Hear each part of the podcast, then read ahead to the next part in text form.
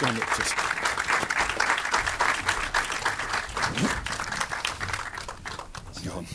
So Richard has worked with um, Aardman Animations for quite some time, and he's been involved in the Shaun the Sheep and Creature Comforts TV series, as well as Creature Comforts in America. Um, Mark has written for an incredibly wide range of TV, from Spitting Image through to Nevermind the Buzzcocks. And for film, he's written Madagascar, Curse of a Were-Rabbit, Alien in the At- uh, Aliens in the Attic, and Gnomeo and Juliet. Um, my far end, Pete Docter, um, is one of the key individuals at Pixar. And as a writer, he helped develop the stories of Toy Story 1, 2, and the forthcoming Toy Story 4, and WALL-E. And he's also a director responsible for Monsters, Inc. and Up, as well as Inside Out. Um, Richard and Mark, I thought I'd start with you. And just so you know, with the structure of this event, um, normally we wait till the end with uh, any questions from or comments from the audience. But about halfway through, I'll stop and, and take any questions or comments that you may have, as well as at the end. And um, let's let's talk about beginnings first of all. Um, Shaun Sheep is an incredibly popular TV series, hugely successful around the world. Um, how early did you have the idea that this could potentially be a film in its own right? Um, I, I, think from right for, right from the first series, right from the start, when we started to, we found a format, we found a way of telling stories with Shaun, Um, where he uh, was had was slightly oppressed. You know, he was a sheep on a farm, and he was, was a sheepdog looking after him. And there's a farmer, so he couldn't do what he wanted. So he had something to push against. And um, even we did an episode in the first series called "Save the Tree," which was uh, actually made people cry. And I thought, this is good. We can make people people cry as well as laugh. This is good. Uh, so it felt almost straight away that, that you could tell longer form stories with Shaun because there was already a there's a kind of family relationship already there.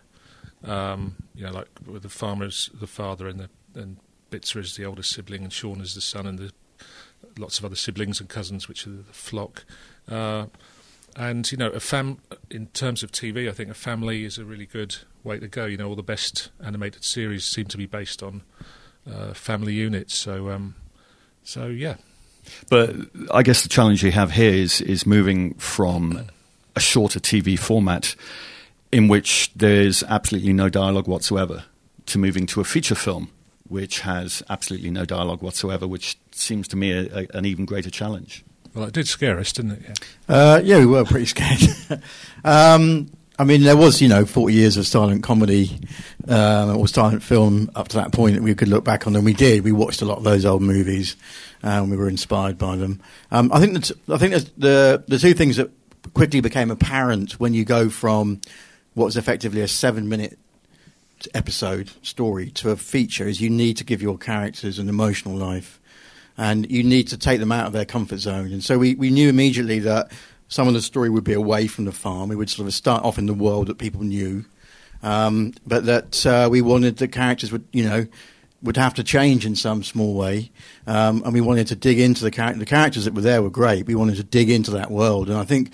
Um, you know, in the series, it had very much been um, a workplace comedy where you got a kind of, um, you know, a boss and a foreman, which is Bitzer the foreman character, and Shaun is kind of, you know, um, the worker with the workers around him, and we kind of reimagined it as a family, really, um, with the father as, with the farmer as a father figure, and Bitzer was a kind of elder sibling um, and Shaun is more of a Malcolm in the middle. And I think that gave us a way into an emotional story. And it becomes about, you know, trying to hold a family together. I think that was what helped us a lot. And Peter, I gather the inspiration for you, first of all, came from your daughter. Yeah, my daughter was about 11. If you saw Up, which a lot of people did, she did the voice of young Ellie at the beginning of that movie, the kid who's like, it's like America, but South, that kid. Um, and she was kind of li- like that character until she turned 11. and then she became more quiet and reclusive. And uh, that's process of growing up was kind of what inspired the film. What's going on in her head when that happens? You know, what all of us went through it. So we tried to explain that. And just in relation to the other films you've done. I, I read that you'd gone to people like uh, the psychologist Paul Ekman, or had been had sort of researched his work. How much research actually went into this in comparison with previous films? Quite a lot, actually. Um, we at the beginning, I thought, okay, emotions as characters, this could be great. If we do this right, it would be. I was thinking kind of like our version of the Seven Dwarfs, where you have Sneezy and Grumpy and all these guys who are very clearly defined. You know, it's what I feel like animation can, can do so well is these caricatured, larger than life personalities. But I wasn't even sure how many emotions there were and what do they, what's their function and all this. And so talking to psychologists was a great help. Of course, there was no not consensus. so one guy said, well, basically there are three emotions. And then another guy said 16, and another guy said 27. Another guy said zero. So, you know, we just had to, in the end, we kind of had to make it up ourselves. As opposed to the Ten Commandments of animated films, a cast of thousands. No, yeah, it was. It got too many. If you get twenty-seven in there, you're like, wait, who's that? What do they do again? So that was, I was wanted to ask a question about that because I guess one of the sort of uh, issues that comes immediately with that is that your characters are sort of trapped within that emotion. And I mean, obviously, brilliantly you turn it around in the film. But I mean, was that something that was a big problem for you? You know, you, are always going to have to be a sad. You're a main character. You can't have any kind of color. You have to be this one note. Yeah, that was our initial thought was that everybody would be angry all the time or fear fear based whatever. And in the end we said, all right, well, it's more their job, so that's their tendency. In the same way some people we know might be uh, trigger angry, you know, they, that doesn't take very much, whereas other folks you have to really push them. Um, we figured that joy will have to be more emotive than just joyful, and you know that's the way it worked out. Like I say, we looked at them as almost like that's their job is to make protect Riley of fear or uh, and this is what's cool and doing and has nothing really to do with animation so much. But um, if you look at each emotion has a very specific function and reason why it exists for us, and it's basically to protect us in various ways. So fear keeps you safe. So uns- uh, uncertainty is what triggers fear. Um, anger is make sure that you make that you don't get ripped off. So uh, injustice is what anytime you or someone else is taken advantage of, that's what brings anger out. So everybody in there is trying to make sure that Riley is safe and well taken care of, and ultimately happy, even though they're they have all these other jobs. Just dealing with uh, staying with um, Inside Out, moving from the idea to a story or rough outline to a treatment to the actual writing of a script. How long, as a rule, do you spend on sort of developing the story before you actually get down to a nuts and bolts of screenwriting? Well, let's see. Um, we come up with an idea, and usually within nine months or so we're well even before then i'd say within like four or five months we're writing. But you, you know you start with small little treatments and then it grows and we do a full script and then that usually is lousy so we throw it out and do it again uh, one or two three more times before we move into story reels which is what we call animatics. You guys probably familiar with that. It's uh, you know basically a comic book version of the movie. These drawings one every second or half second and then we put our own dialogue, which we usually do ourselves, and music from ripped off other movies and sound effects. And that way we can sit in the screening room like we are here and hit play and have a pretty good idea of what the movie's going to feel like before we make it. And usually it sucks. And so we cut it all up and we change it. And we get a bunch of notes and we do it again and again. So by the time you see it, we've made the movie, I'd say, eight times roughly uh, before we start actually making it if that makes sense. So you guys must have a similar process, huh? Yeah, yes, yes. So very, very much so. We always feel like the once the, the reel is finished, that's the, that's the kind of hard work done. But um, in, short, in the case of Shaun, we were still working on the reel and started making the movie, which is always a yeah. scary thing to do. Yeah, us too. Um, we, we, have this other uh, strange thing because it's stop frame animation, so everything physically exists. You know, it's kind of a uh, making a film in miniature. Uh, and so I don't know how it works with you guys, but you have an animatic, and that is your guide and all the things you talked about. And then it's like you basically go downstairs and shoot it. And sometimes that process, which is can be magical because you, are dealing with animators who kind of are like our actors in a way. Yep. But there's a gap there. There's a huge gap, and sometimes what you see on the reel and what comes out is not always better. Sometimes it's worse. Um, and we don't have a huge margin of error. You know, we, we can't afford to reshoot and reshoot. So there's always that kind of um, uh, sense of jeopardy when you actually go to shoot it. But it's quite a nice feeling as well because, you know, you, you get into a room and, you know, the crew are there um, and there's a set, and it's it kind of feels you know analog and real, and it's quite a nice experience. It's kind of spooky hearing. I could have said the exact same thing for for us, Right. uh, although it's not physical. It's all in this mysterious gray box that you can't touch. but otherwise, exactly the same. Can, can you talk about the process of writing in teams? Because this is something again that you share, that- of bouncing ideas off each other, both things that work and don't work. Well, yeah. I mean, we had. Um, I think we kind of tended to follow uh, Pixar's model really, and uh, and we include all the senior members of Aardman in the process at some stages, um, which are Peter Lord, Dave Sproxton, uh, Nick Park, and uh, his co-director Steve Box. They're- all they're all kind of um, very experienced, and we need that experience. We couldn't really. You you need to work it as a group. I mean, writing a screenplay as I'm sure everyone will agree, is uh, is incredibly difficult and very difficult to do for one person. Um, you know, me and Mark worked very hard on it, but it, we needed other people to slap us around the head occasionally and go, "No, no, that way," or "No, that way." You know, Yeah, because you get so close to things, you're like, "This is hilarious," and then you show someone else, and there's nothing, and you're like, okay. It's a bit like your parents because you sort of say, "I hate you," but actually you know they're right. You know. yeah, exactly. But uh, I mean, it's interesting. I don't know how it works at Pixar. One of the big debates we have is when you go from script to storyboarding, because there's and we're always there's always everyone's trying to find a shortcut, and we haven't found one yet. There probably isn't one, but it's like what we often ask ourselves. This process can take, you know, and ours was quite quick. It was two or three years, but um, we're going right. We've done a script and we worked on that, and then should we spend longer on that? Because when as soon as you put it up on a reel. It doesn't work anyway. So should we just go straight to the reel like Disney did? I just don't know. What's the I know. answer? I- Tell us the answer, Pete. I know the same thing with us. So you look at the script and you're like, well, it's not quite working. But you know, if you get it working, like you say, it doesn't matter because every time you go to a new form, you have to reinterpret. It's not just as simple as taking those words and making the characters say them because usually they're way blabby. You know, you cut out half the dialogue because you're visually showing things instead of instead of talking about them, and and then you go to animation and you reinterpret it again. So yeah, and, and, with us, uh, the because there's no dialogue, that we rely a lot on physical comedy, uh, you get bored with it. You, you you watch, you know, you do it. Ah, that's brilliant. Everyone loves it. You watch it again and again and again. You re-edit it, and you, you're in danger of changing things just because you get bored with them yourself, and you forget it was funny once. You know, and it's um that's a very difficult process because then you don't know whether it's funny or not. You just lose sight of it. That's why it's important to work as a team.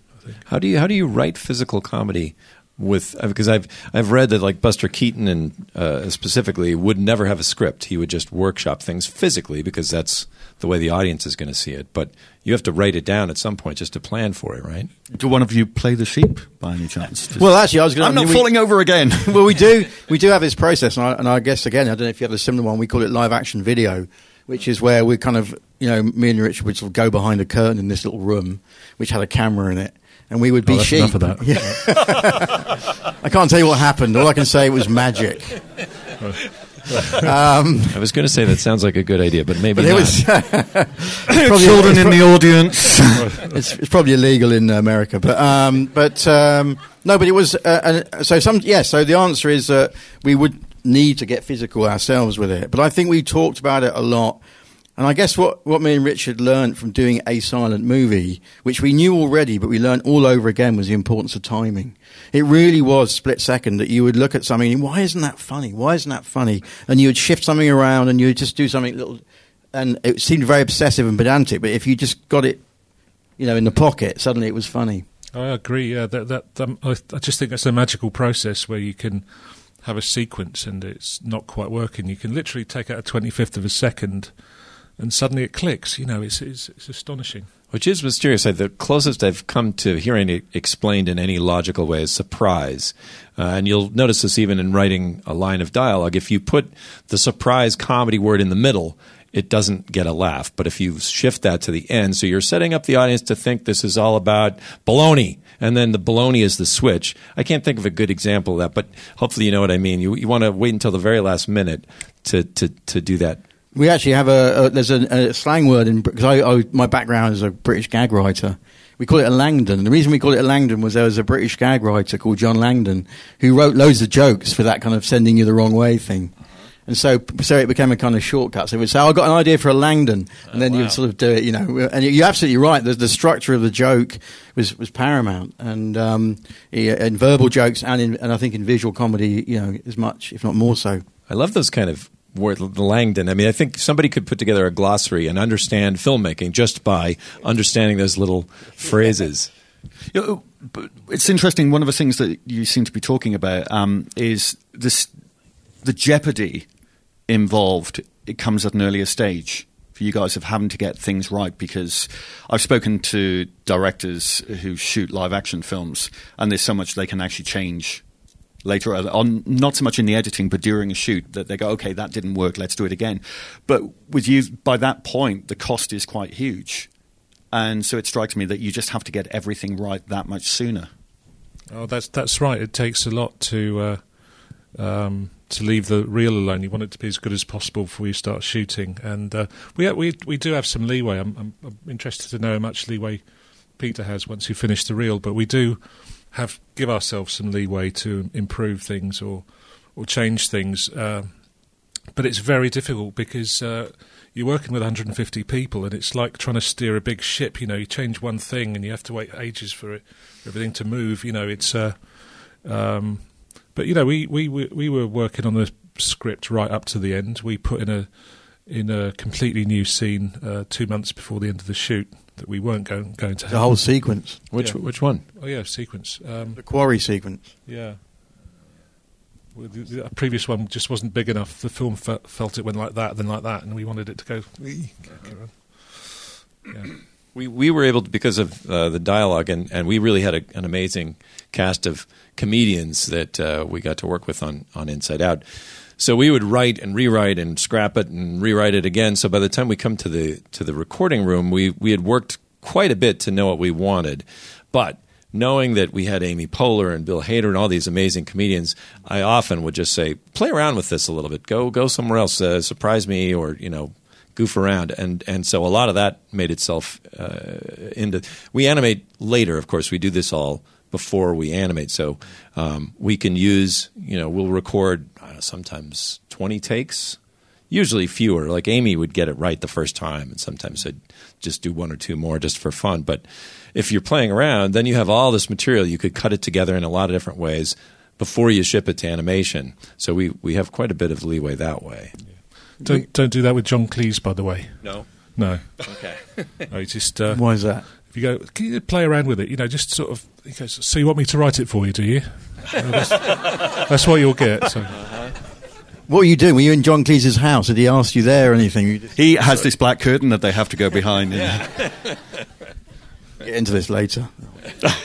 no, I mean we had the same process, but it's a bit bizarre, obviously, because there's no dialogue. But there is there is vocalization, and so we had it on a kind of miniature level where we, you know, we, we got out again great set of voice artists, got them into the room, and we said a, couple of things. First of all, we said for the purposes of the this story session, this is or this sound session, this is you're doing Battleship Potemkin. You know, this is real. The emotions are real. Don't don't ham it up. Um, these are real characters with real things.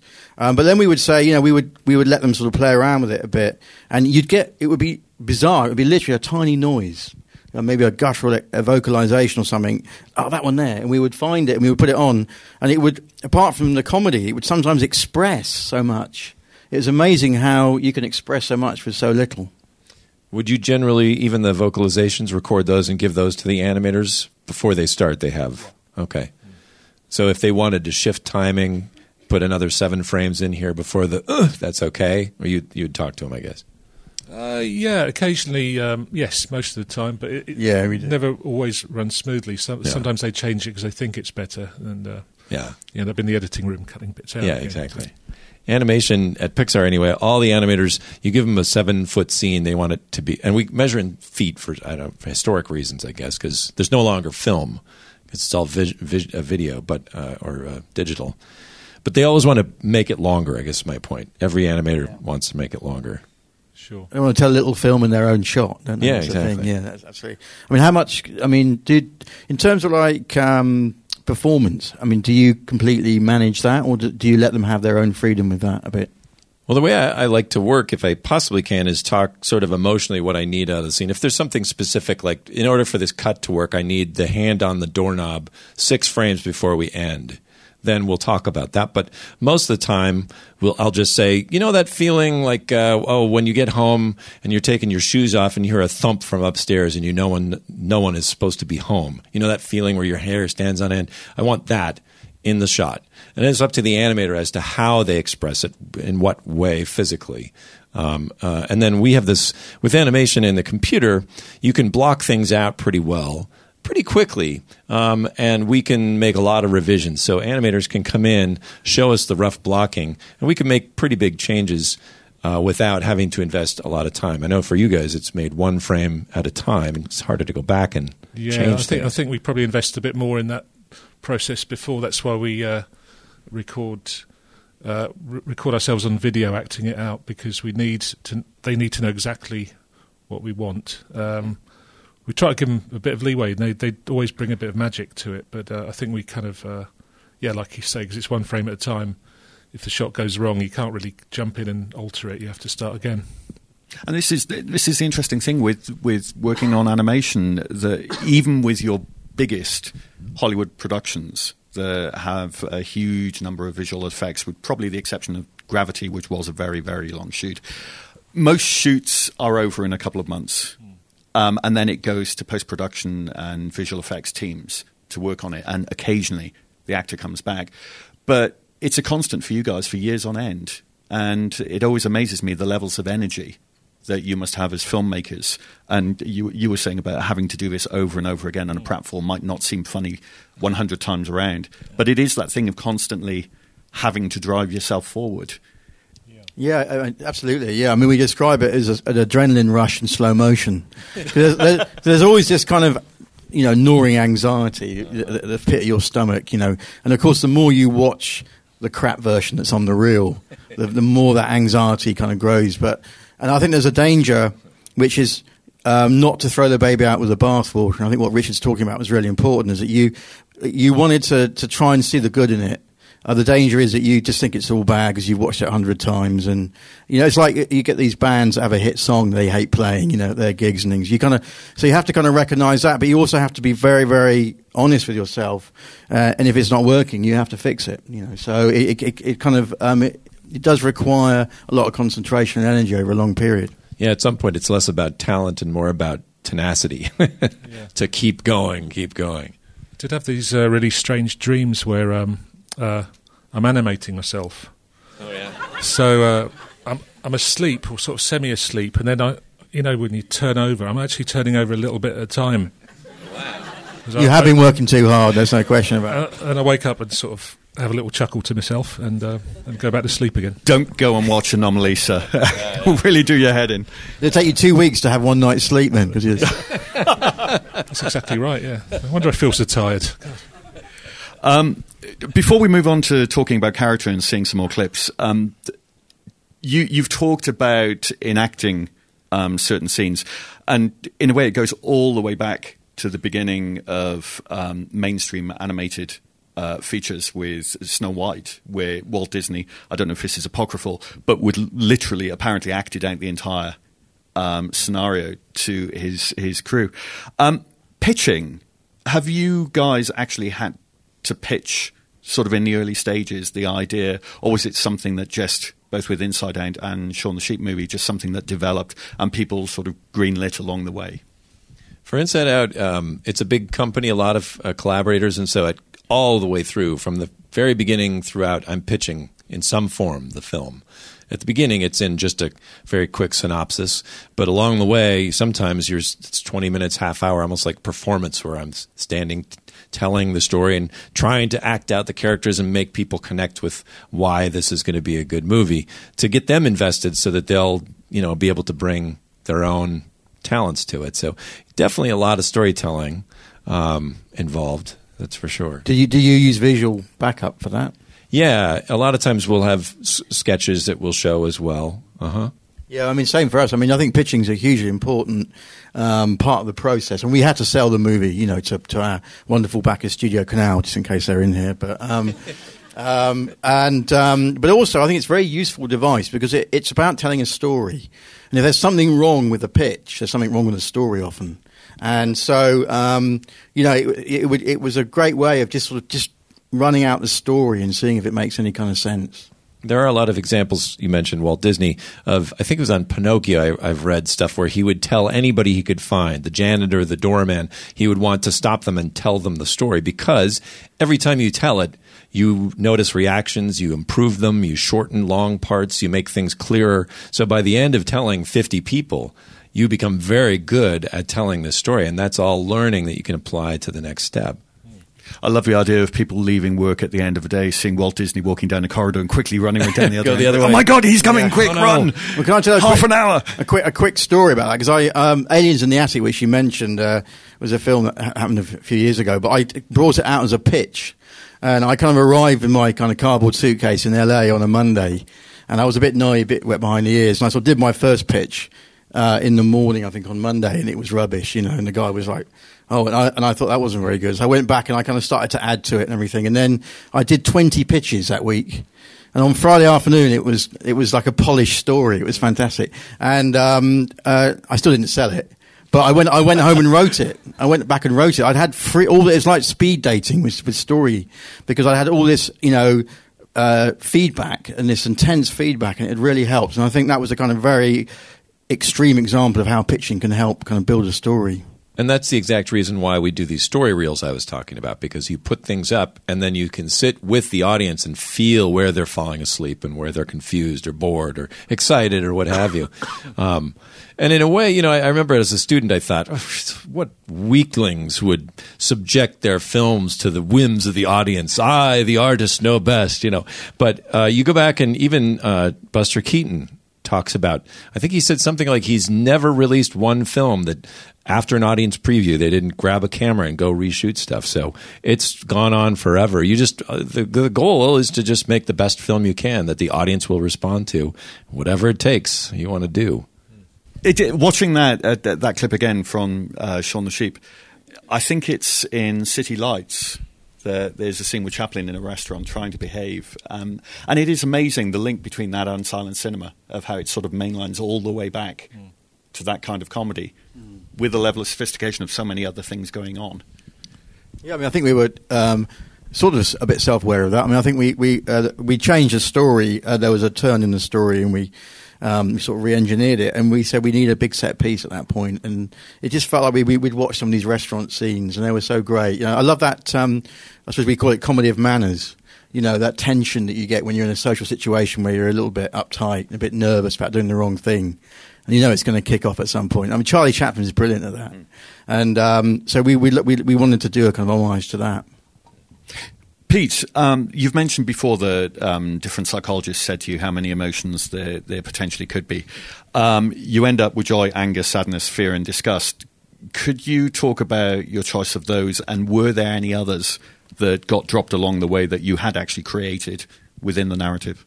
Yeah, yeah. We um, kind of purposely chose initially what we thought of as negative emotions to to be uh, a big weight, a counterweight to joy. Joy is the only sort of positive one. Now, when we mentioned that to the psychologists, they said, no, no, that's not true. All emotions have good and bad, or positive and negative.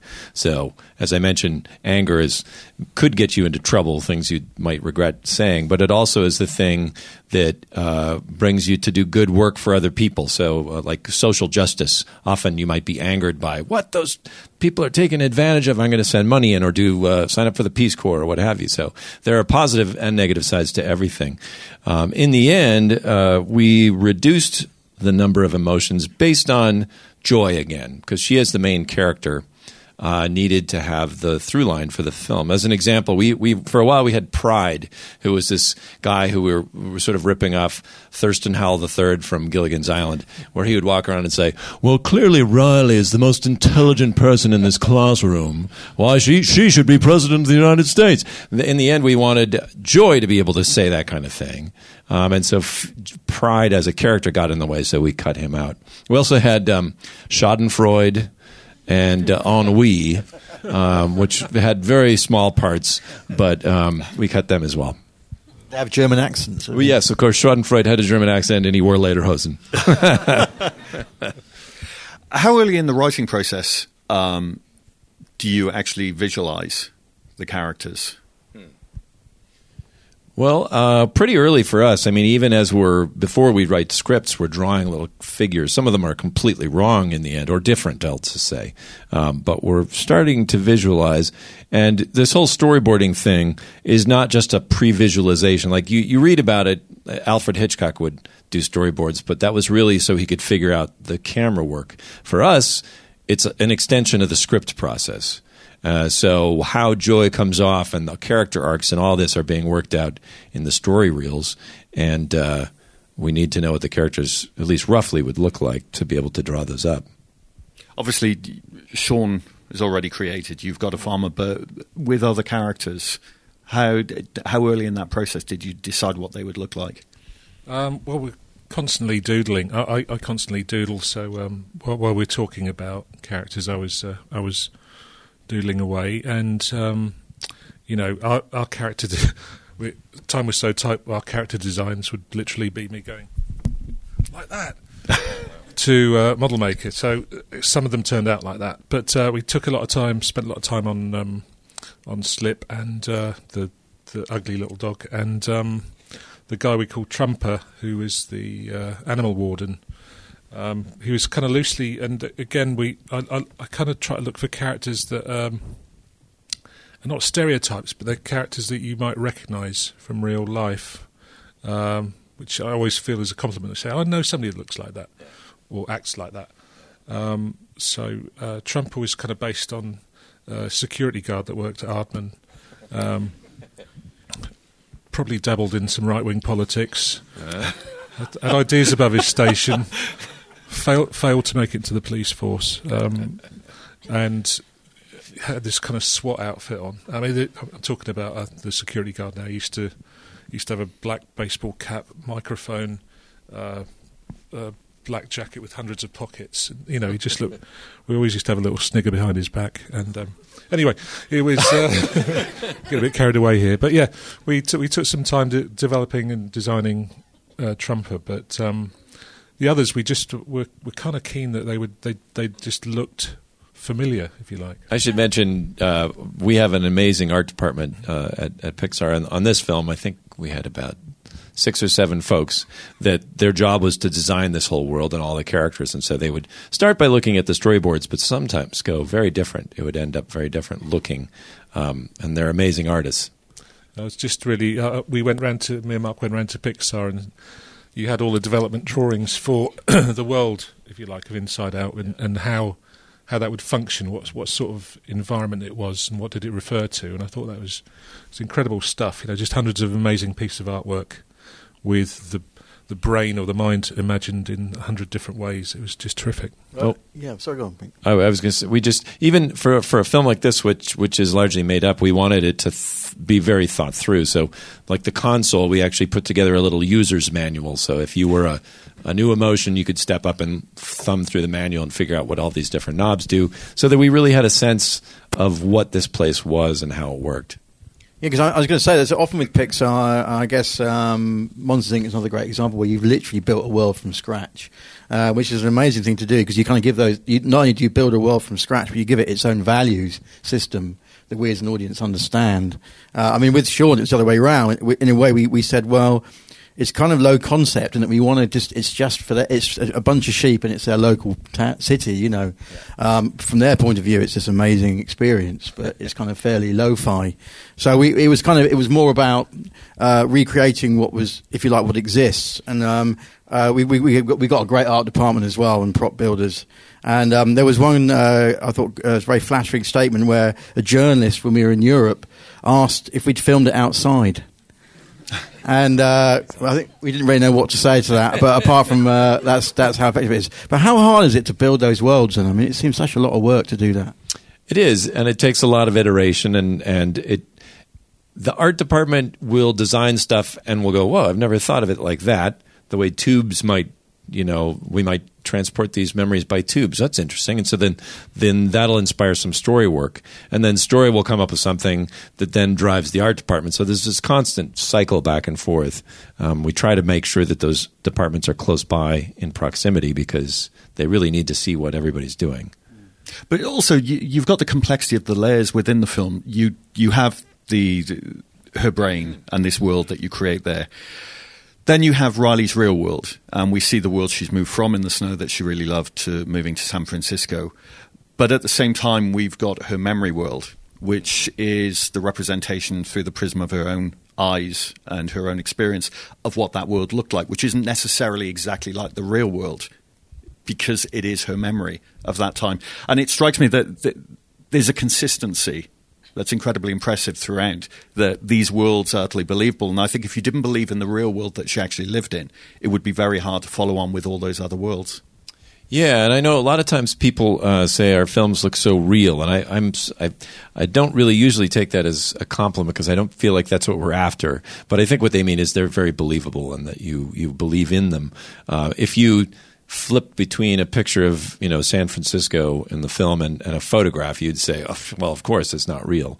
Um, but as you say, you have to believe in it.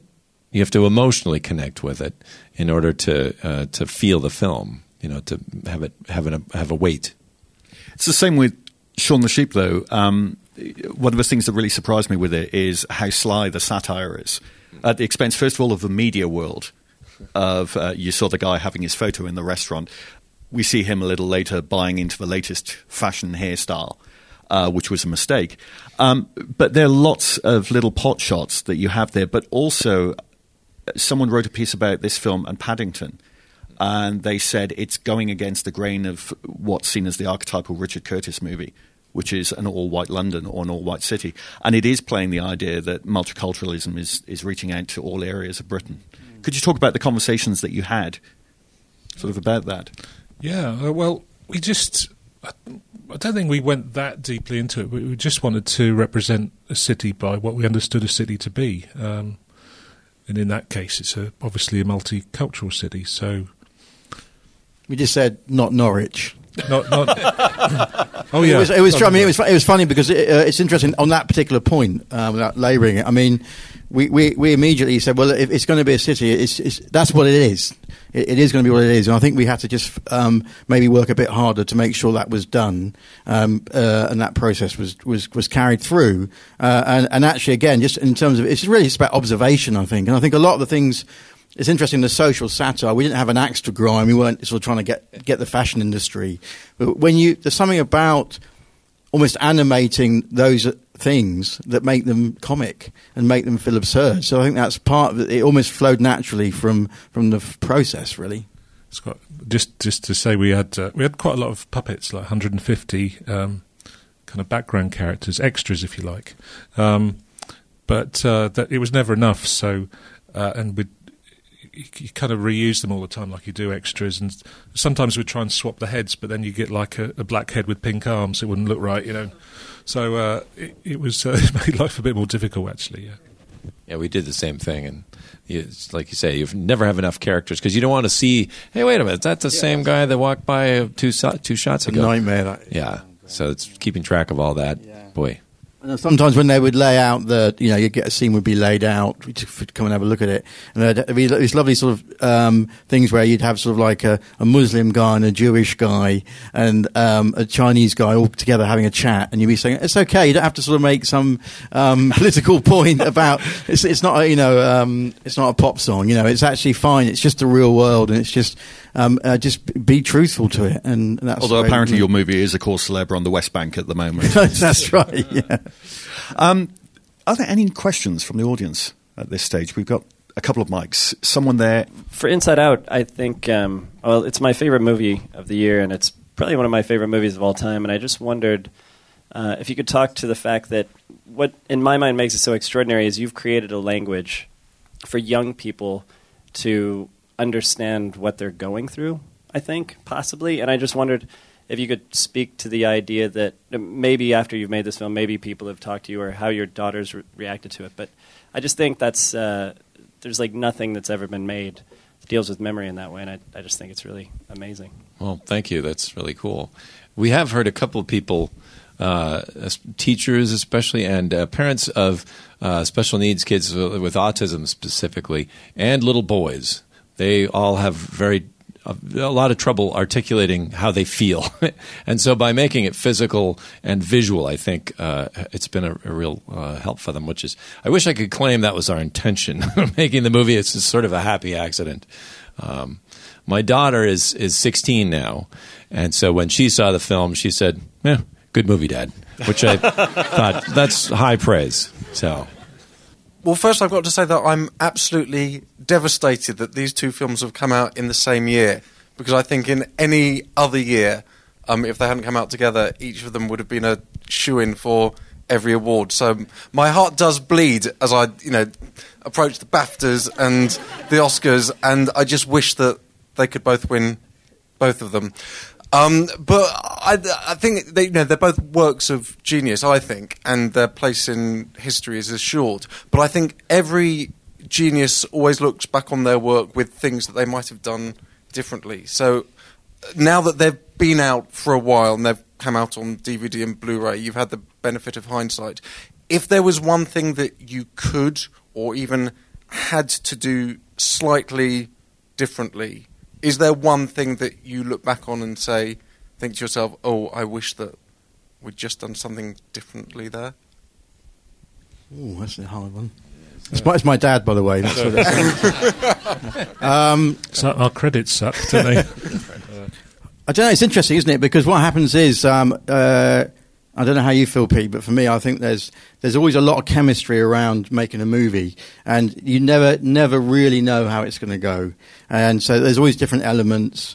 And when they kind of come together and, and something happens and you think that kind of worked okay, you sort of go, whoa. Yeah. You just kind of back away from it, going, all right, let's just walk away from here, pretend we knew what we were doing. Uh, maybe we'll get asked to do another one. So I think it's not like, I mean, there are things that, that I think are imperfect. Some, there's a few shots here and there. There's a couple of gags in it, which for me, um, didn't work as well as I'd hoped. And you kind of go, oh, I wish we'd thought that again. And there's maybe, you know, the odd sequence where you would like to have had another look at it. But there, there's this great phrase, um, I think it might be Spielberg, which is, you know, um, uh, films are never finished, only released. Um, and I think you would carry on playing around with it and playing and playing with it. And so you've got to kind of walk away from it and let go. So I don't really feel a strong, anything strong, I have to say. I don't know about you, Richard. no, no, nothing strong. I mean, the, the, like Mark said, um, certain gags, certain uh, shots, or certain even um, sequences, but uh, probably not the same ones as Mark. So that's the thing. It's, it's a collaborative process, and uh, you know, you do have to leave it alone. It's it's actually very painful when you stop. I mean, we, you know, we we're doing the sound mix, and uh, it's getting to sort of mid evening, and you tinker a little bit here, and then it just stops, and you go, "Well, that's it. We're done." That's, it's really weird. It's uh, working on it for three years, and it's just sort of peters out. There's no sort of big fanfare. It just goes. Yeah, by that time the rest of the crew is on to something else. There's only like four people left. That's You're like, hey, we're done. yeah, hooray! Yeah. I think often I do I do wonder whether uh, with with films um, sometimes there's a big there's a big it's often the thing that you uh, want to change about something is a big thing a big thing where you go um, you know there's a movie you make and you go oh, I wish actually that character was too scary or that was a wrong there's, it, it's almost like a, a sort of meta problem. Um, I was just having a chat with the producer the other day, and we were just uh, talking about some of the films that she'd done and we'd done, and you, those are the kind of conversations you were having, where you maybe felt you'd made a mistake. But I think um, it's better generally just to walk away and let it let it alone. Yeah, I kind of I feel the same way. There, there were uh, some things that I go, well, I wonder if we'd change this, and um, but usually what happens is you go through so many versions that just don't work at all. that finally, when you settle on something that does work, you're like, okay, don't touch it, just just move forward. Um, I have the same thing. I have a couple shots I can. I could mention that where I felt like the acting could be stronger, or the timing could be sharper, but you know, after five years, I better have gotten most of the stuff that I wanted into there. Do you have a sense inside of you? You were saying about the Spielberg quote that that once it's out there, you can sort of psychologically let go and say, "Okay, it's no longer my film; it's it's the film of the person who's now watching it." and whatever they take away from it. It is for me a strange process. As it finishes, I feel very protective and it's mine, and I've made all the decisions.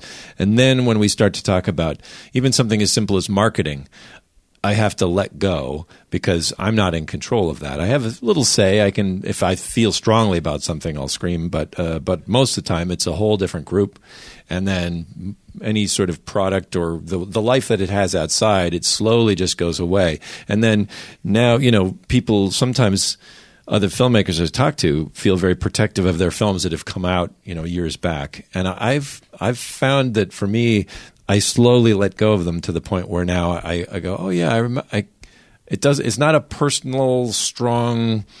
I, I've kind of let it go. I guess you know. I don't know how you guys feel. Yeah, I mean, I, you know, I'm I'm just so pleased with uh, with the Shaun movie that there's nothing in it that makes me wince, because uh, having done lots of TV in the past, you know, occasionally see something and I go, oh, I wish I hadn't done it like that. You know, I wish, wish that would have been better. Yeah.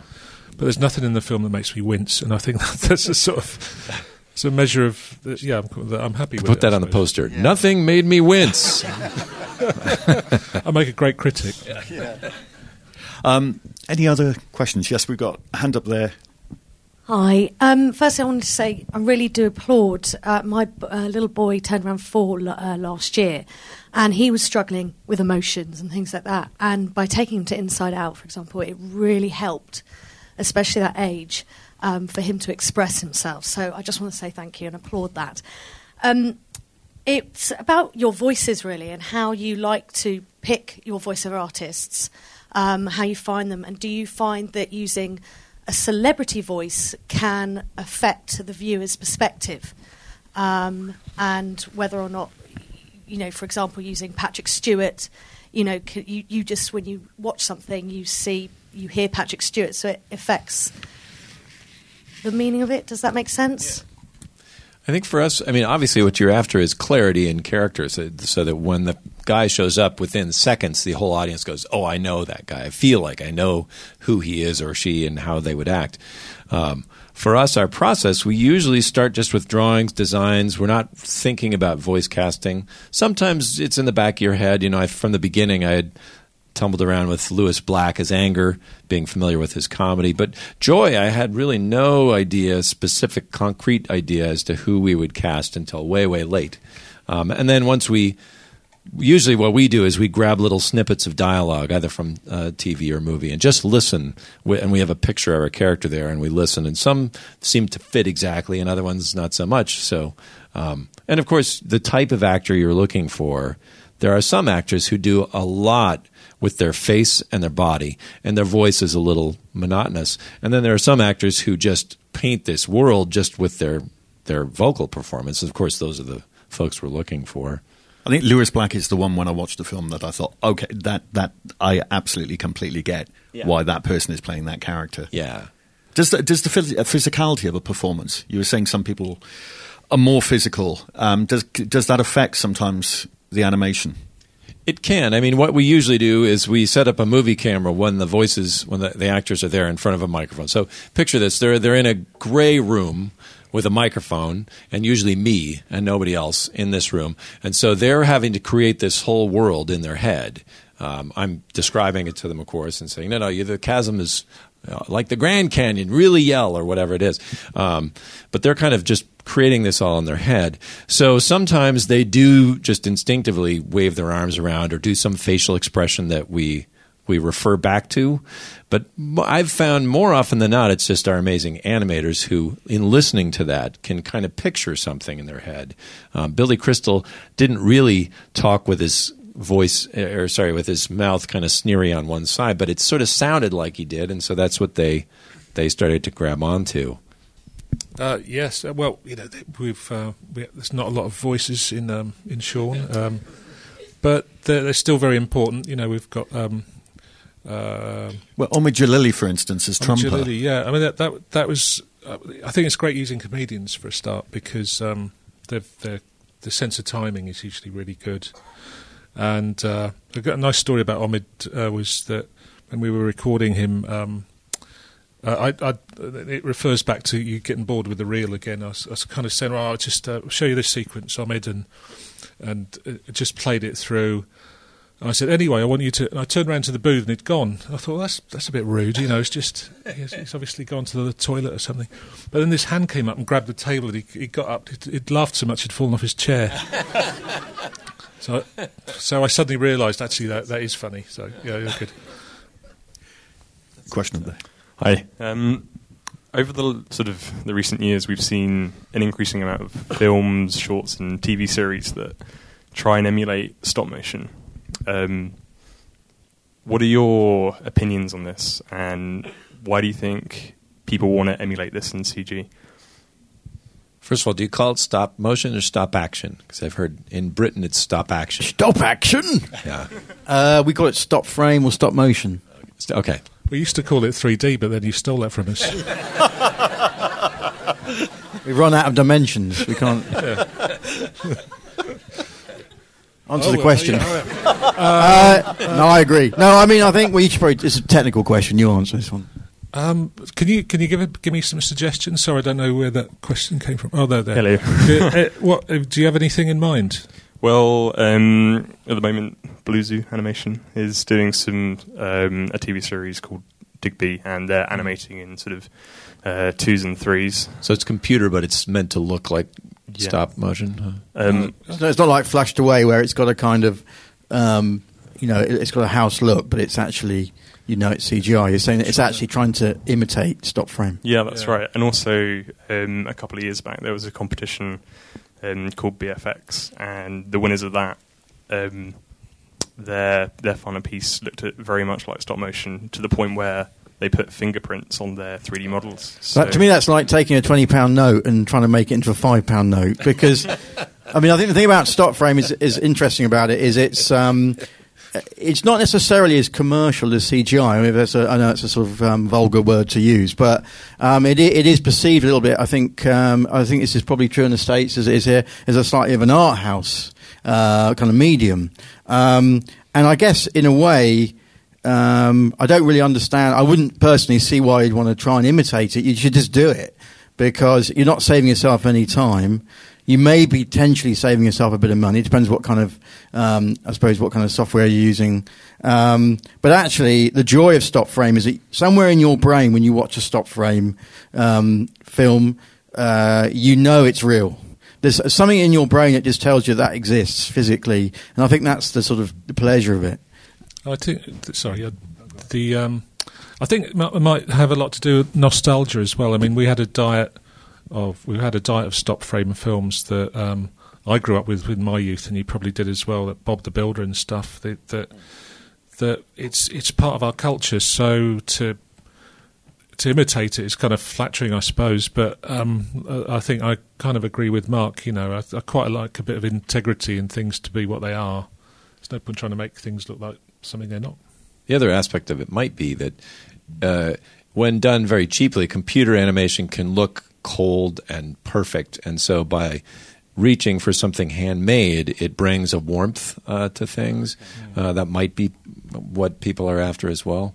But I think there's ways to do that that are not trying to Yeah. straight up imitate. Yeah, uh, no disrespect to CGI, which is obviously a, fantastic medium. But the actually, uh, Nick Park's is very interesting thing about stop frame, which was um, one of the things about stop frame is that it, it, it has its limitations in terms of scale. Uh, you know, sometimes when we were doing a shot uh, on the movie, um, the reason why you couldn't do a bigger establishing shot was because the, the the camera had hit the ceiling.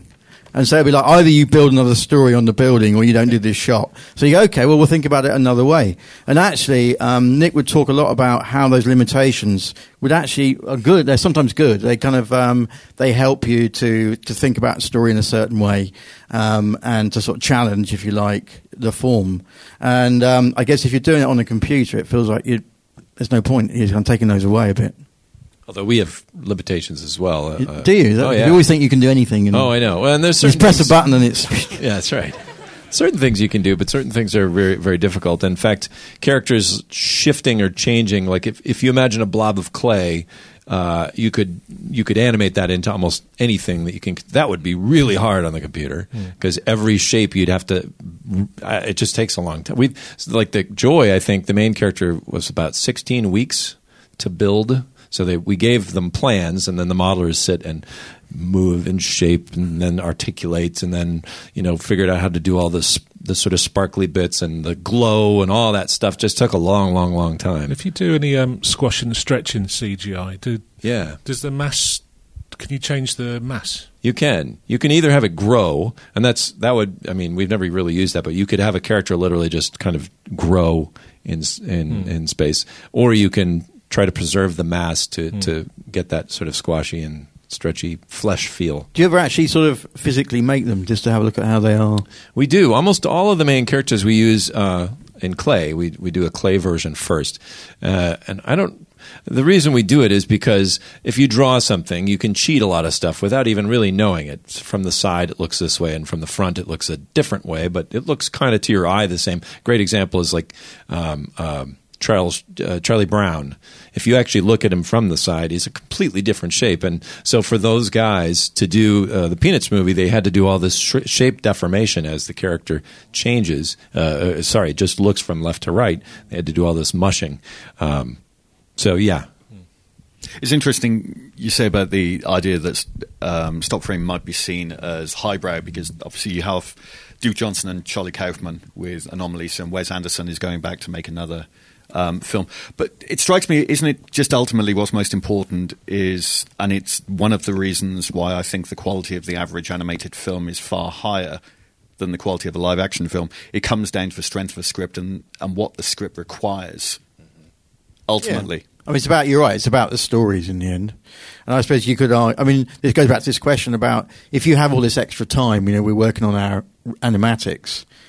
You know, are the stories um, better for that?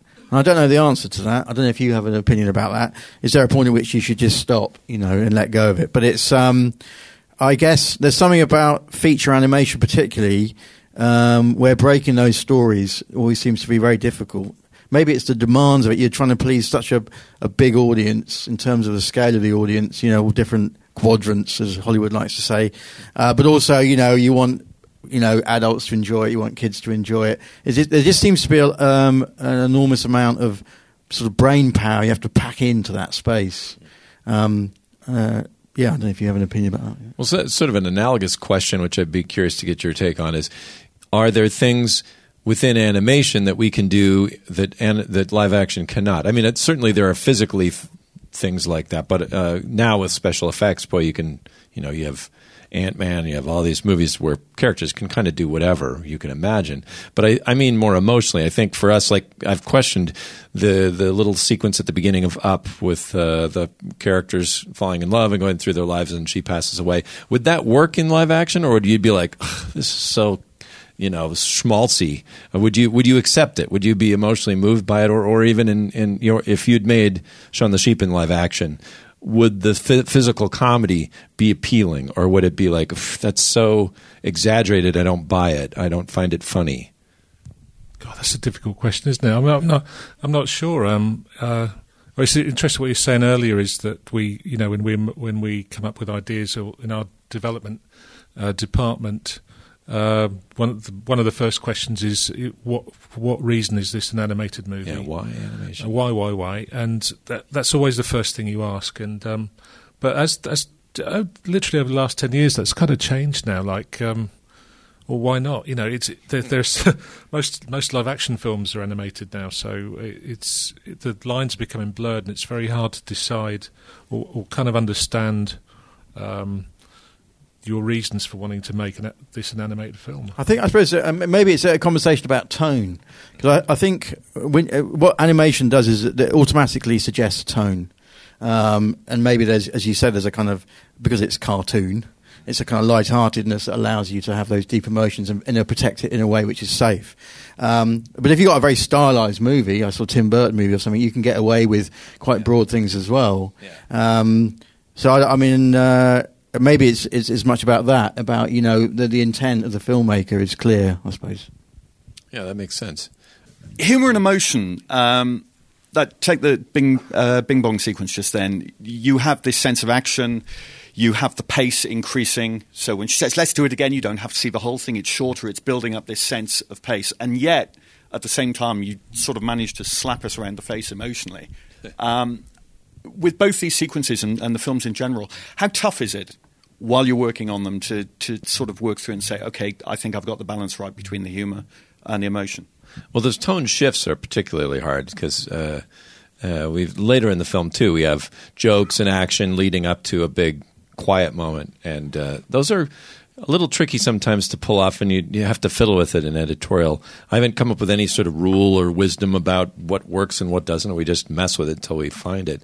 Um, but I do feel it's important to give the audience something. I, I got to work with this uh, great old story guy named Joe Grant, who was one of the guys who came up with the story on Dumbo and uh, worked with Walt Disney in the development department. And he would say, What are you giving the audience to take home? And I think I, I was confused by that for a long time. But really, it's emotion, right? If it's just jokes, jokes, jokes, and you go home, and then your brain just kind of dumps that, and you're on to the next thing. But it's scientifically proven the things that stick with you are those big emotional things in your own life.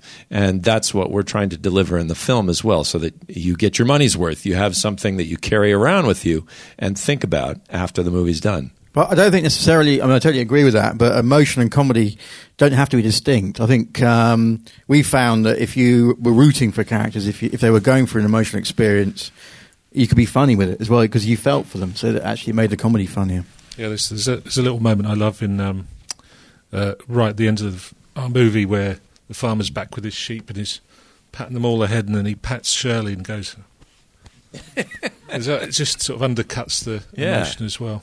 But I loved um, Toy Toy Story three, the, the the final sequence where you think they're all going to their deaths. Really affected me, and uh, I, I got back in the car with my three children. and Go, you're all right, kids? What's wrong with Dad? You know, so, Yeah, it's a similar sequence, um, except he was towards the end of. Uh, God knows why I'm saying this in public, um, but towards the end of Toy Story three, um, where it's it's the Christopher Robin moment of the growing up and having to let go, um, and that got me. And I was with uh, a friend's son. And I said, I just got to go to the toilet. Just, just stand by the wash basin, will you? And just sat in the cubicle and thought, I can't go outside while he sees my eyes like this. And after five minutes, knocking on the door, okay, are you okay in there? You okay? Do you want to talk? And like, no, just leave me a moment. But there is something about. I think if it was raw emotion and nothing else, again, it, it, it wouldn't work. The balance mm-hmm. of it, it is bringing the humor in and knowing when to bring the humor in. Absolutely. I mean, I've, I've seen films that are so da- down and dark that you, by the end you're like, that was almost laughable in a weird way because you become numb to it. But uh, it's the balance. And I mean, there's the famous Walt Disney quote. He just said, for every laugh, there should be a tear. And I think he was just trying to find that balance. And one helps the other, you know. You feel the humor more when you have an emotion. I think really the thing you were talking about of investing with the character is ultimately what you're trying to do, and that's what I, I'm always the most proud of the jokes that are not jokes that just come out of character behavior, uh, because that means I've managed to convince the audience that a this bunch of pixels is actually a real living being, and that they care enough about them to laugh and relate to the same things that this character does. That's that's a hard won battle, and when it happens, you just feel like ah, I did it. Did it ever happen that um, there was a moment in the movie that you didn't realise was funny, but everyone yeah. laughed at? yeah, no, now of course I can't remember exactly what that was, but I can't remember ours either, but this, Yeah. this is going to be a great conversation. But but I do remember. Uh, I do remember. I can't remember where it I was. forgot what the question was. just wait ten years and it's going to be worse. But no, the um, and I think uh, I mean it happened a couple of times where you show it to your preview audience. It's always a terrifying experience, and part of it is to sort of run the comedy out as well as the story. Uh, and there were things that you hoped were funny and they were, and things that you hoped were funny and they were not. It was a bigger list, obviously. But then every now and then something would just would just catch the audience and make them laugh. And I know what it is. I remembered it. Sorry, it was um it was totally bizarre. It was um right at the end of our movie. If you've seen it, there's a joke about the pigs. The pigs are like sort of bad teenagers, and they've got in the house um, and they kind of trashed it. And then like basically the farmers come back, and it's like when you had a party. Oh my God, Dad's coming back. Mum and Dad are coming back, and they clean the place spotlessly, and they come out. And they shut the door of the farm, and then one pig, I think it was just an animator put it in, one pig just wipes the door handle with a cloth as like the last little thing, just, and it always got a huge laugh, and we were like, "Why?" I never thought that was that funny, and it. But I think people were just so invested in the idea of these pigs having to clean the house out. great. So, uh, have you have you remembered yours? No. Okay. But I left it. That Well, too, email so. it. Leave your email addresses. We'll, we'll tell it to you.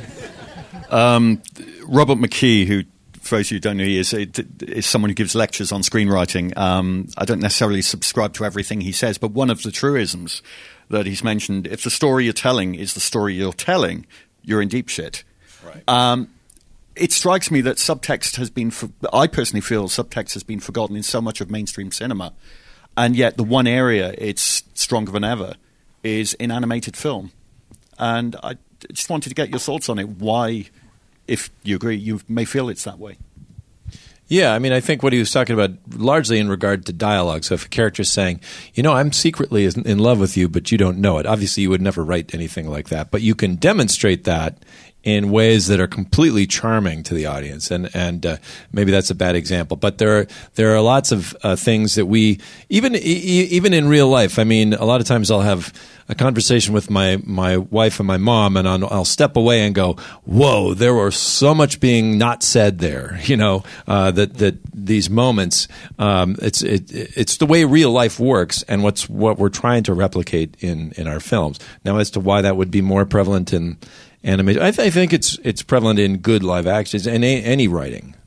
Yeah, I mean, I suppose one thing with animation because it's kind of uh, it's it's family is that maybe there are things that you can't articulate too much, that kind of sitting underneath uh, without getting too dark. I guess about some family things and so on. But I, um, I mean, I think uh, a lot of it's to do with theme for us. I mean, we we say Shaun the Sheep. In the end, you know, you you, you want it to be a story that you can watch. Uh, if you want to watch it as a bunch of sheep farting around in the city and enjoy it on that level, and that's absolutely fine. Uh, but for us, we discussed it on a level as a family dynamic, as I've mentioned earlier, and so we got we had a lot of. I mean, they're quite dull discussions when you have them, but we had a lot of conversations about family dynamic and about you know this is really a story about a father who's a bit absent, and a, you know, and about and about a, a, a kid who doesn't appreciate. Um, you know his parents and why you have boundaries and why you need parents. And by the way, I think Pixar are fantastic at sort of dealing with these kind of tropes and, and bringing those themes in. When you talk about those themes and then you sort of load it back in in terms of the story you're telling and the, and the gags and the set pieces, hopefully that subtext sits underneath. And you actually find that towards the end of the process, you sort of take it out. You, do- if it sticks out too much, it, it's showing its knickers too much. You try and you can't take it down, so it's just in there. And I think the audience, if it's working, will react to that on a kind of almost subtextual level themselves. That's true, and I think for for that to happen, you have to you have to believe it yourself. You you, you can't you can't moralise and say, "I think this would be a good thing to tell the audience." It's something you you've experienced yourself, and both me and Mark talked about our relationship with our fathers, and I don't know if any of the anything we talked about is actually in the film, but it is in a sense because we, we had talked about it, and we're directing the film, so it's hidden in there somewhere. You know.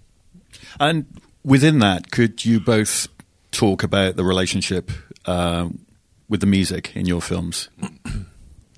Yeah, I think music is really one of those things that, uh, when done well, is uh, invisibly sorry invisible to the audience in the in that they're not thinking of it. If it's too showboaty and showcased, then you start going, "Well, the music is is either annoying or cool or whatever you think." But um, when done well, it just is there and it kind of buttresses the whole story and, and buoys it up in a in a subliminal way. In the same way we were talking about, I think subtext. You know um, that it's you're. I learned this uh, at least. Uh, this is my interpretation of the way uh, the brain experts talked about. There's there's multiple processes going on in your head. There's the stuff that you think of as you saying, "I'm going to choose this colored pencil," or or uh, um, I'm you know read this book or what have you. But then there's the sort of subconscious part, which is based on all the years of programming from when you were born until now, and that drives you in ways that are completely invisible to you, um, and it causes you to make decisions and do things that uh, I think, so, like I say, even some of these conversations that you'll have that have multiple le- meanings, un- invisible to you. That's why we have therapists, right, uh, to kind of decode all this stuff and figure it out. And music is kind of like that, where it's down below the surface. It's not ideally not on the surface. It's down below, and it helps just bring that emotion forward. I know Michael Giacchino, who I get to work with on Up and on Inside Out. He always talks about it just as this is his process, he watches the film. It's mostly 90% done by the time he sees it and started to be involved. And he just says, I try to write music the way I felt when I saw this film in hopes that then that will transfer onto the audience as well. Um, well, we worked with Ilan Eshkeri, uh, a composer who was, uh, who I think the most brilliant thing he did in the film was to write a song because it's intrinsic to the story. There's a the song "Every Day Feels Like Summer." It had to, it had, to, it had several jobs. It had to be, um, it had to feel like you'd already heard it. It had to feel like it was part of the Britpop scene of the '90s or something like that, and it had to. Um, you had to remember it because it features twice more in the film, and for important story points. Uh, so that was that was uh, that was pretty amazing. I agree with what you say about. Um, it, it's strange how you can watch a film. I watched Hateful Eight, and uh, then I watched the credits and uh, Enrico Morricone. I thought I didn't notice the music. Yeah. And I watched it again. I realised it was, it was, it was really good. The music's fantastic, but you don't notice it because it works so well. You know, it just you just take everything in and you don't kind of separate it from the film. No, I mean, yeah, no, and I think um, you know, Ilan Eshkeri did a fantastic job in terms of some of the things you were talking about, conveying emotion, and also, which is very useful for us, we had no dialogue, sort of giving the audience sort of musical clues about a character coming back, or you know, or an idea coming back. But actually, something that was important to us as well was silence. And um, we didn't want wall to wall music, and we actually there's a few, uh, particularly comedy sequences where we just said let's not have any music. And there was something I think we were quite influenced by this uh, Belgian director Jacques Tati, you know, who made films in the 50s. And he used uh, sound effects as kind of um, a comic device, really. And, um, and uh, so sometimes it was really nice just to let it sit there without any music.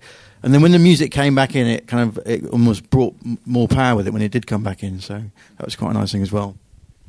We've got time for some more questions. So, um, anyone at all? There's two people down the front. If you bring both mics down, gentleman there, and then man with the glasses here in the front. Um, my question is for Pete. I just was looking at the concept art for Disgust and realised how many uh, iterations that you went through to kind of arrive at that. Um, I think my question is: Are there any other characters, any of the other films that any of you have worked on that have been notoriously difficult to get right, or on the other hand, you've got instantly.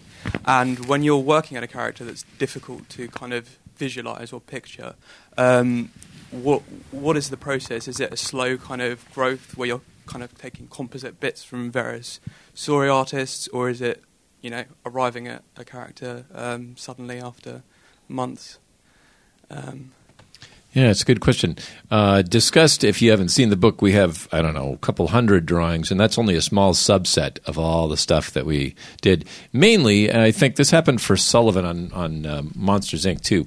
We were so unclear as to who that character was as a character, as a personality, that we were designing blindly. In other words, we weren't sure if disgust should be disgusting or disgusted. You know, is she herself gross to look at with goo or whatever, or is she above all that and looks her down her nose at things. Of course, we went with the latter. But once you have that kind of zone, then you you limit things, and you can start to. Even with that, of course, we have hundreds of drawings uh, there too. But um, in the end, I think a lot of it is just kind of a gut intuition for what that character, how it speaks to you, and and uh, sometimes you know, like uh, on on Inside Out, we had a particularly difficult job because we weren't even sure should these kind of look bipedal? Are they humans? Are they? I mean, they're emotions. I've never seen an emotion. What does that look like? Um, so that took extra extra pencil mileage.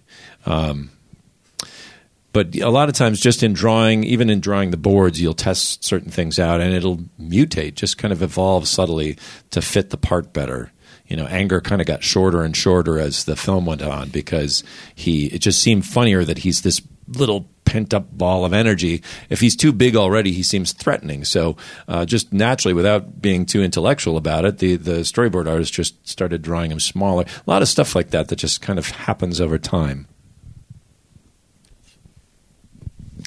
Uh, sorry, that was that was aimed at you. So, um, uh, uh, character design. Yeah, I think I, I, don't think it's actually a very difficult process for me personally because um, the two things that happen simultaneously. If you're talking about a character, you're already thinking visually about it. So, um, I think the basis of it there is, is, is arrives at the same time as the idea for the character almost. So um, I, I don't think I've ever had the problem where I think I don't know what this character looks like. Because if if that was the case, then I probably don't believe that character. Um, but um, uh, and like and like Peter said, the they evolve in the boards as well. But um, I yeah, uh, I It might, might be worth just mentioning. One, sorry, just to jump in, but um, I can't draw, by the way, so I'm a complete fraud. Um, but I should just I should just go now. But um, but I will say one thing, which is uh, which is that the um, uh, the, the the mouth shapes on Shaun the Sheep uh, coming outside was something that came from a board artist, I think, wasn't it? That was Yeah, I was, I was very keen to keep Shaun quite Buster Keaton like and quite very deadpan. Um, just use the eyes, you know, not not even the ears because he's not a dog. His ears don't prick up when he hears things. He's, he's a sheep, and uh, but we kind of needed we needed him to smile and, and things. And uh, but at first we had a particular board artist who actually now works with Peter. I think JP JP Vine. He um, when he was drawing the the original boards, he'd, he'd just put a, st- stick a little mouth on to say that that he's he's he's, he's happy or he's smiling at that point. Didn't intend to have it there. Uh, and then the model makers started to add them. I thought actually that looks quite funny. So some people kind of buy into it. And some people go, "Why have they got these weird mouths stuck on the side of their heads?" And um, but uh, yeah, that came from the board artist. Yep. Thank you. Um, yeah, as a former Aardman security guard, I'd just like to say, no, no, no, no, I not thought it was you. No, it's a question for all of you, really. I think what makes your film so brilliant is the, the discussion you were having earlier. It's not just the comedy uh, and the emotion; it's that you got some, you deal with some really powerful themes that you share with the audience. You know, you talked about the, the family dynamics in Shaun the Sheep, um, and you know the theme about sadness being an important component of someone's quality of life. You know, and a lot of the Pixar films really that resonate for me because of the themes WALL-E about obesity and capitalism and up about death and what really matters in life is not necessarily you know going to some fancy place in South America. Um, when you've got so many collaborators and so many people working on a film, how do you manage to keep that spine running all the way through so that it, it, it, it stays there throughout the whole film with so many people working on it? Oh, go ahead. Well, I, d- I d- I just think that's that that's actually our job. That you know, so um, we're kind of can be kind of like traffic cops as well. We kind of direct people to the right places and, and tell them what to do, as as well as um, trying to visualize our story, uh, get our story over. But um, yeah, that's a job, really. I mean, that that's that's the and it's it is difficult. It can be difficult, you know, when people kind of. Um, uh, you know, occasionally an animator won't quite understand why you don't like that particular smile, and it should be this kind of smile, or this eye, one eyebrow should be higher than the other. They they don't sometimes they don't quite get it, and both me and Mark, Mark especially being a more experienced writer, can kind of contain the story in his huge brain. Walked around waddling with this huge weight of story on his head, and uh, you know, we kind of that. but that that's that's the job, really. I mean, to, to keep to keep that story online, really. And it's the job of the people that you're working with to understand mm. that hey, it's not they they may have some great ideas, but it's not that story we're telling right now. So they, you know, and if mm. you're working as a story artist on someone else's film, you have to kind of get on board with what it is mm. we're we're talking about. I think it's also fun. Well, fun is the wrong word, but I, I, I enjoy bringing questions up that are not clear cut in terms of what the answer is. I think the danger in having themes and morals and things is that you can get uh, heavy and pompous, and uh, we try not to do that. I mean, you think about even something like growing up or whatever, uh, sadness. You know, there's no real clear cut answer. I guess the closest we get to that is it's it's important to allow sadness into your life, but you don't want to moralize, I guess. No, but I think the filmmaker, um, you, you have to take an angle, don't you? Yeah. I think that's anything you do. You- You're not saying this is the only answer, but this is what we think. Yeah, for this And I think that is character. the director's job is to say this is our philosophy. I mean, I think what is true is sometimes those um, ideas, those emotional ideas, if you like the DNA of the film, come up against the story development process. And it's okay as long as you're aware of it. And I think you have to ask yourself, okay, well, maybe the yeah, it does happen sometimes. Like, you know, we're we're telling this wonderful theme, but you know, the story sucks.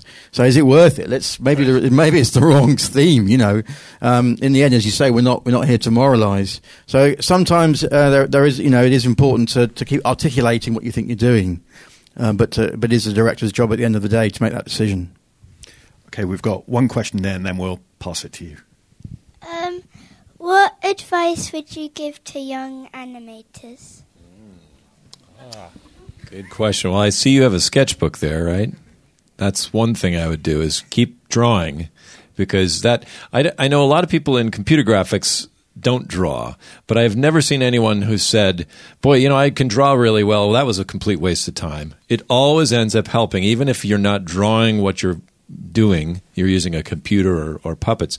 You can use it to help communicate to other people because we're so we're so visual. So uh, that's it's very useful. It's like being able to write well or something. Um, and the other thing it does is it helps you notice things. So if you're at the the shopping mall or at a restaurant or whatever, if I start sketching, I'm suddenly aware of all sorts of details that I wasn't even thinking of a minute ago. Oh, that guy's got a cool scarf. Or no, maybe I can use that in a character. Or the way that guy just did this thing with his fork. Uh, my wife hates it because it means I usually stop engaging in conversation.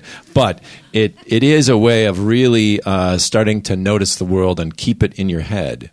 So that'd be one thing. Anything else you'd recommend? Uh, yeah, well, I have to say it's um, it's for a young animator. You can you can. It's so easy to well, relatively easy to, to start now. I mean, when I, I was young, uh, you'd need a film camera, you need film, you need to process the film, you need to physically edit and have editing equipment. Now it's all built into an iPhone or a you know mo- mobile phone, so you can get you can get apps for, for animating uh, or you can animate with Vine as well. The, the app Vine, we we uh, it takes a few frames if the, the, the, amount of time you keep on the screen. I've seen some great Vine animations, so it's it's relatively easy to start. So, are you animate? Have you made any move? Oh, good. Right. You haven't got them with you. All right, great. All right, good. I'd love to see him. Yeah. Oh, really? Oh, Looking for a job. but I wonder who's. I, I wonder who nicked, nicked the software anyway. Just The other thing is, in the way that people say to directors um, or people who want to be directors, watch lots and lots of films, and screenwriters should read lots and lots of scripts. See how other people draw, and and you begin to see individual styles, and it tends to be someone's personality coming through that. And if you keep at that, sooner or later, your own personality will beco- will come through, and that's what people really see. They see your personality shining through on that. Yeah. I remember s- stepping through animation one frame at a time in the same way, going like, "How did they get this snap? The way that Bugs Bunny goes boing, you know, how did they do that?" And you step through one frame at a time, and you see all this stuff. It starts to filter into your head, and and those kind of things uh, are, are a great help too. I just imagine all your friends going around going, "Can we just watch the cartoon, exactly, please?" exactly. Yeah, I'm a, I'm a bit older than you, so I was trying to freeze frame the video, and every time I just just miss it and curse. Exactly. Ugh. Yep. Yeah. Got someone behind here. Yes. Hello. Um, quick question. Uh, really, well, firstly, congratulations to both parties because both films were completely enjoyable and I'll watch them over and over and again. I loved them. Um, really, it was firstly a question for Pete. I know you were the first person at Pixar to direct after John Lasseter. And I just wondered what was the hardest thing about being a team member, working there sort of so early on, then sort of becoming in charge of a project, and whether those challenges were the same challenges for your subsequent films, or whether they were new challenges that came up once you were already used to that kind of role. And sort of the same as well to Mark and Richard working as a team. How, do, how does that work for you guys as well? I think probably the toughest thing was that uh, over the John Lasseter had done three films up to that point, and so people were kind of used to his way of working, his persona, and unconsciously they were sort of measuring me against him, which is totally unfair in a lot of ways. Um, but in the end, I think what I realized or I was able to do is kind of find my own way. So, and I'm not going to enter the room in the same way John is. I'm not going to, you know, be as uh, a, big a personality. I'm kind of quieter and and find my own way of articulating things or asking for things and focus on different things. So a lot of it's just getting your feet wet and getting uh, enough traction and experience.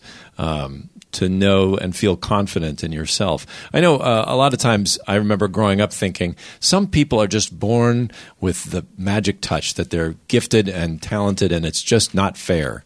And that's sort of true, but mostly uh, what it takes is just a lot of experience. It's not like you could ever give a three year old a guitar and expect that they'll be performing that night. It takes years and years of practice, and filmmaking is the same way. The first film you make is not going to be brilliant, chances are.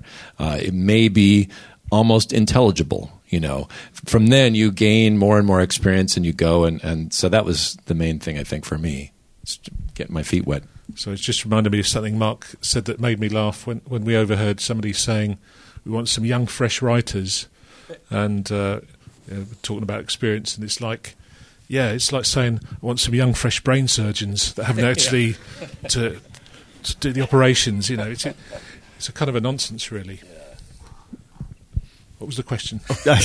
well, how do, how do we work as a team? All right, how do we work as a team? How do we work Um, as a team? Uh, pretty badly. Next question. no, I, I think the um, I think it's always you know it's well I suppose uh, um, our experience yeah, we we I, similar backgrounds, similar tastes I think in comedy and so on. Some of that helps. Um, I think uh, you try and find a space in the relationship. I mean, uh, you know, Richard's obviously is a brilliant character designer. He was very strong on all the visual side. I'm not an animator, so I came more from the story side and the script side. Um, but you know, we sort of uh, and, and you have your ups and downs, just like any other kind of marriage. You just kind of get on with it. Um, and uh, I think at some point um, you have to. There's a kind of division of labour, uh, and you kind of oversee each other's work a little bit. Um, but you have to kind of break up really, and you know we we we physically split the. There were twenty units, so we split them into ten each, and we and we each had our own sequences. And I think the the challenge with that was that we made we made sure we were engaged in each other's work throughout the process. I grew up in Minnesota where the idea was you don't want to argue with people. You're always nice and uh, and polite. And I, it's taken me a while to shake that off because I think if there's more than one person in the room, there better be a reason, right? You're not supposed to agree with uh, each other all the time. This guy might have some really great points that I disagree with, and so on. So there's healthy argument that happens, I think, in, in any good relationship. Yeah, and it's it's kind of a safe space, you know. Um, uh, that I think probably similar to Pixar is when we uh, give, like uh, we've been given notes to Nick, Nick Park's making his film, and we kind of we're quite critical, give him quite critical notes, but he's never going to be offended by that because he knows that the thing is it's it's the story in the film that's Yeah, important, and and, you're um, just trying to make it better. yeah, just trying to make it better. So um, you you have to you can you can be brutally honest and not offend people is is, is, a, is quite nice. Well, you still offend them, but Oh, yeah. they just have to pay. They have to take it. kind of- yeah, that's, Get that's a it. really great idea. Yeah, yeah. yep. So I wanted to ask, um, how do you go about selecting what colours you use for your characters and also the backgrounds to um, like create the world that the characters live in? Um, and also in terms of lighting, because I know like lighting is such a subtle but powerful thing. So how do you go about, you know, like imagining what lighting to use in what scene? Well, for us at Pixar, it, it all comes back to the art department. And on this film, you know, some characters were fairly obvious. We we wanted uh, the the emotions to be very broad and cartoony and and strong. And so anger being red, that was pretty obvious, and the fire and everything. Joy, we always had sort of a golden yellow. Other ones were kind of like fear. Well, we don't really have a strong associative color with fear, so purple's left over. That's what he's going to be. Uh, he rounds out the set. Um, um, and in a lot of cases, you know, characters like Carl Fredricksen or, or Kevin the Bird or some of these other characters, it's really just playing around and trying a ton of different things until you find what feels correct.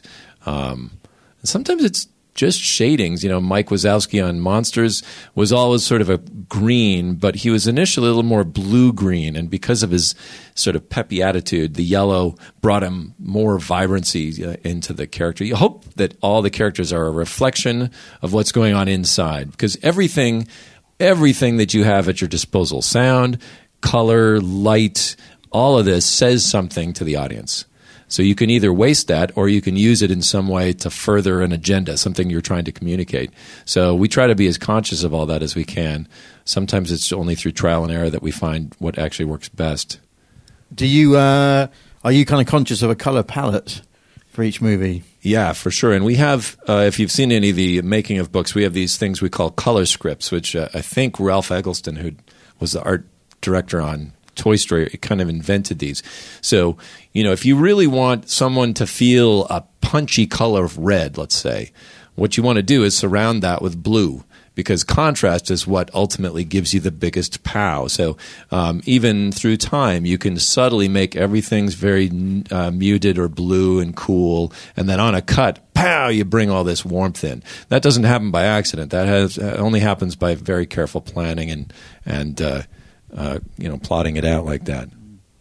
I guess I mean I, I mean on. Um, on Shaun the Sheep, I think one thing we did say uh, from the outset was that there's a lot of stop frames that for some reason become quite dark. Hmm. I mean, not only dark in terms of um, subject matter, but sort of um, uh, physically dark. I mean, like the Laika movies, you know, they're great, but they, they they have a sort of darkness to them. I think we sort of say, well, stop frame can still be up and, and kind of quite vivid and fun.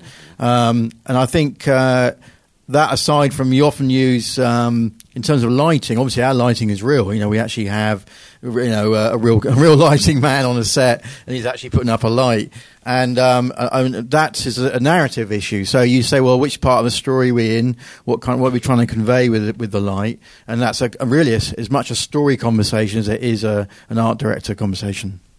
Yeah, and in terms of palette, we're um, it's probably more akin to live action. So we want the audience to to buy into it and feel this is a real place. So we didn't stray too far in terms of palette. It, it's things are the colour that they are because they are in real life. Um, I mean, we kind of used um, we used a bit of red around Trumper to, to as an element of danger. I, am just curious to see if that would work because I, I, read it in a theory book once, and so uh, you know. Um, Trump, whenever he's around, there's either a red light in the, in the background, or there's, there's a pool of red light near his feet, or um, or he's looking through red goggles towards the end of the film. I'm not sure whether it worked or not, but it was. I, I, read it, so I thought I'd better do it it's uh, by somebody far more intelligent than me, you know. We use color uh, through the film and, and, Inside Out. At the beginning, it's very saturated, you know, especially in headquarters.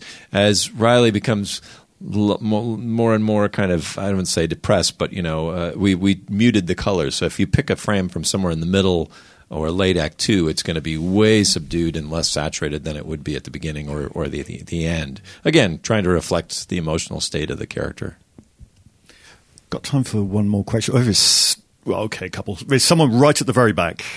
Hello. Um, going to post production, I just wondered how big were your editing teams, and uh, were you working with one kind of senior editor quite closely, or were you working with a number of them? And uh, how do you do you get to personally choose them or uh, yeah and how much creative input did they have uh, well we, we, we ended up with one um, uh, main editor uh, uh, we, although we went we sort of took us a bit of time to find that guy just in terms of availability and things uh, it's a really key role, the editor. I mean, they, they are, you know, it's, a, it's, I mean, everyone's important in the production, but they are a key worker in terms of the, that they're also involved in developing the story with you, and um, they are you're, you're in the room with them in the edit with them for many hours and you're trying to make things actually work. So it's the point at which you know it's the cold face of the film. It's like you know that's where i used to love to be. It's right at the cold face of the film is this is where this is what actually the film is. Everything else has just been chatting about things and looking at pictures and design. This is what actually the film is and you're, you're trying to actually direct the story. And so the person you have with you has got to be it's a really difficult job, I think, because they've got to be sort of respectful that you're in you're in charge, but they've also got to challenge you as well and say, "I'm not sure that's right." Um, it, it, was hard, and uh, we end up with uh, Sim, Sim Evan Jones was uh, the editor on ours. He did a, did a great job yeah. on it. He had a lot of experience as well. It worked on Shrek Shrek before, and he had, had a great sense of timing, and he really under understood story. All these things really important. Of course, there's a there's a whole other team of editors. There's like three or four other editors that are that are working on sequences uh, under his direction, or you know, or, or kind of trying to, or he's, they're going to try and present them and, and suggest stuff to him, and. Um, uh, yeah, it, it, was. It was. I'm so pleased we worked with him because he. We had a problem at the start of the film, which we kind of seemed to have two, two beginnings. He he he, he, went a great way into to solving that problem and and, and turning things things around and making it a better film than it would have been if if we'd have cut it. Very similar with with us. Uh, I got to work with Kevin Nolting, who I worked with on Up, and very key in terms of pacing and timing and, and subject matter. Same thing where st- some stuff we would board up and Kevin would uh, cut it dutifully, but say to me, I, I don't think this works, and so we would adjust. I think we had about nine or ten people on the editorial team, so there's a number of second assistants and support and things like this. Um, but yeah, they're the first guys. Well, not quite the first guys on, but they're on in story reels. Uh, the, every time it goes in animation and CG, every time it goes through a different department, it comes back to editorial, potentially changing some things. You know, animation might grow. It goes back to editorial. They'll cut some stuff, make it work again. Uh, it goes to lighting. Well, now it's way too dark. We need to add a little more time here so we can really see this. So they're just involved at every single stage, all the way to the very bitter end. Yeah, and I think uh, actually those that work in animation have uh, much more highly highly honed skills because they've got less to work with. They've got they've got less footage to work with. You know, in uh, live action, you might might have several takes or several scenes. You don't even know if you're going to make the film. We can't afford to do that. Um, so they're the way they can uh, help improve the story is, is actually by changing things around. Let's try this here. Let's move that over there really big decisions that actually um, that that we you kind of kind of often surprised by because we hadn't thought of it like that. So they can make. Um, yeah, a huge difference. I've read that some actors in live action say, "Oh, it's the the actors really dictate a lot of the pacing, so they'll cu- cut and cue off of the actors' uh, pacing." And for us, it's the editors that are creating that pacing and, and, and the timing. You know, they they create the performance along with everybody else, the animation and whatnot. Yep. Um, a question for Pete on story. Um, I think having emotions as characters is obviously a really simple idea, but how did you get to uh, the fact that you wanted to choose um, the snippet of Riley's, you know, moving uh, moving houses as the premise of the film? Well, we changed. Uh, we were from the beginning looking for something to represent growing up. Um, and it, we had a, a, number of different ideas. So was, there was one plot that we actually storyboarded that revolved entirely around uh, Riley going to a party and which flavor of crisps should she bring to the party. That was the whole plot, and we found early on that the more was the the contrast uh, really helped us. So if inside it was all heck breaking loose, we wanted something fairly small outside. We also needed something uh, that would be affected. Sorry, that the, the the emotions could have an effect over. In other words, if Riley was lost, uh, they couldn't help her. Right? They wouldn't. They could make her panic more or less, but that doesn't really solve anything. So it couldn't be physical stakes, which is usually. Uh, especially in, in animation, that's usually where you go is some sort of physical stakes for the main character. We needed to f- rig some situation where it was more an emotional thing, um, and this is where we eventually came around to is the sort of running away um, uh, and and f- refusing to allow sadness to express herself. And and so um, it seemed I, I, when I was in fifth grade my folks moved us to Denmark so uh, I had a very similar experience where I didn't know anyone, I couldn't speak the language, and it was very, uh, uh you felt completely alien and foreign.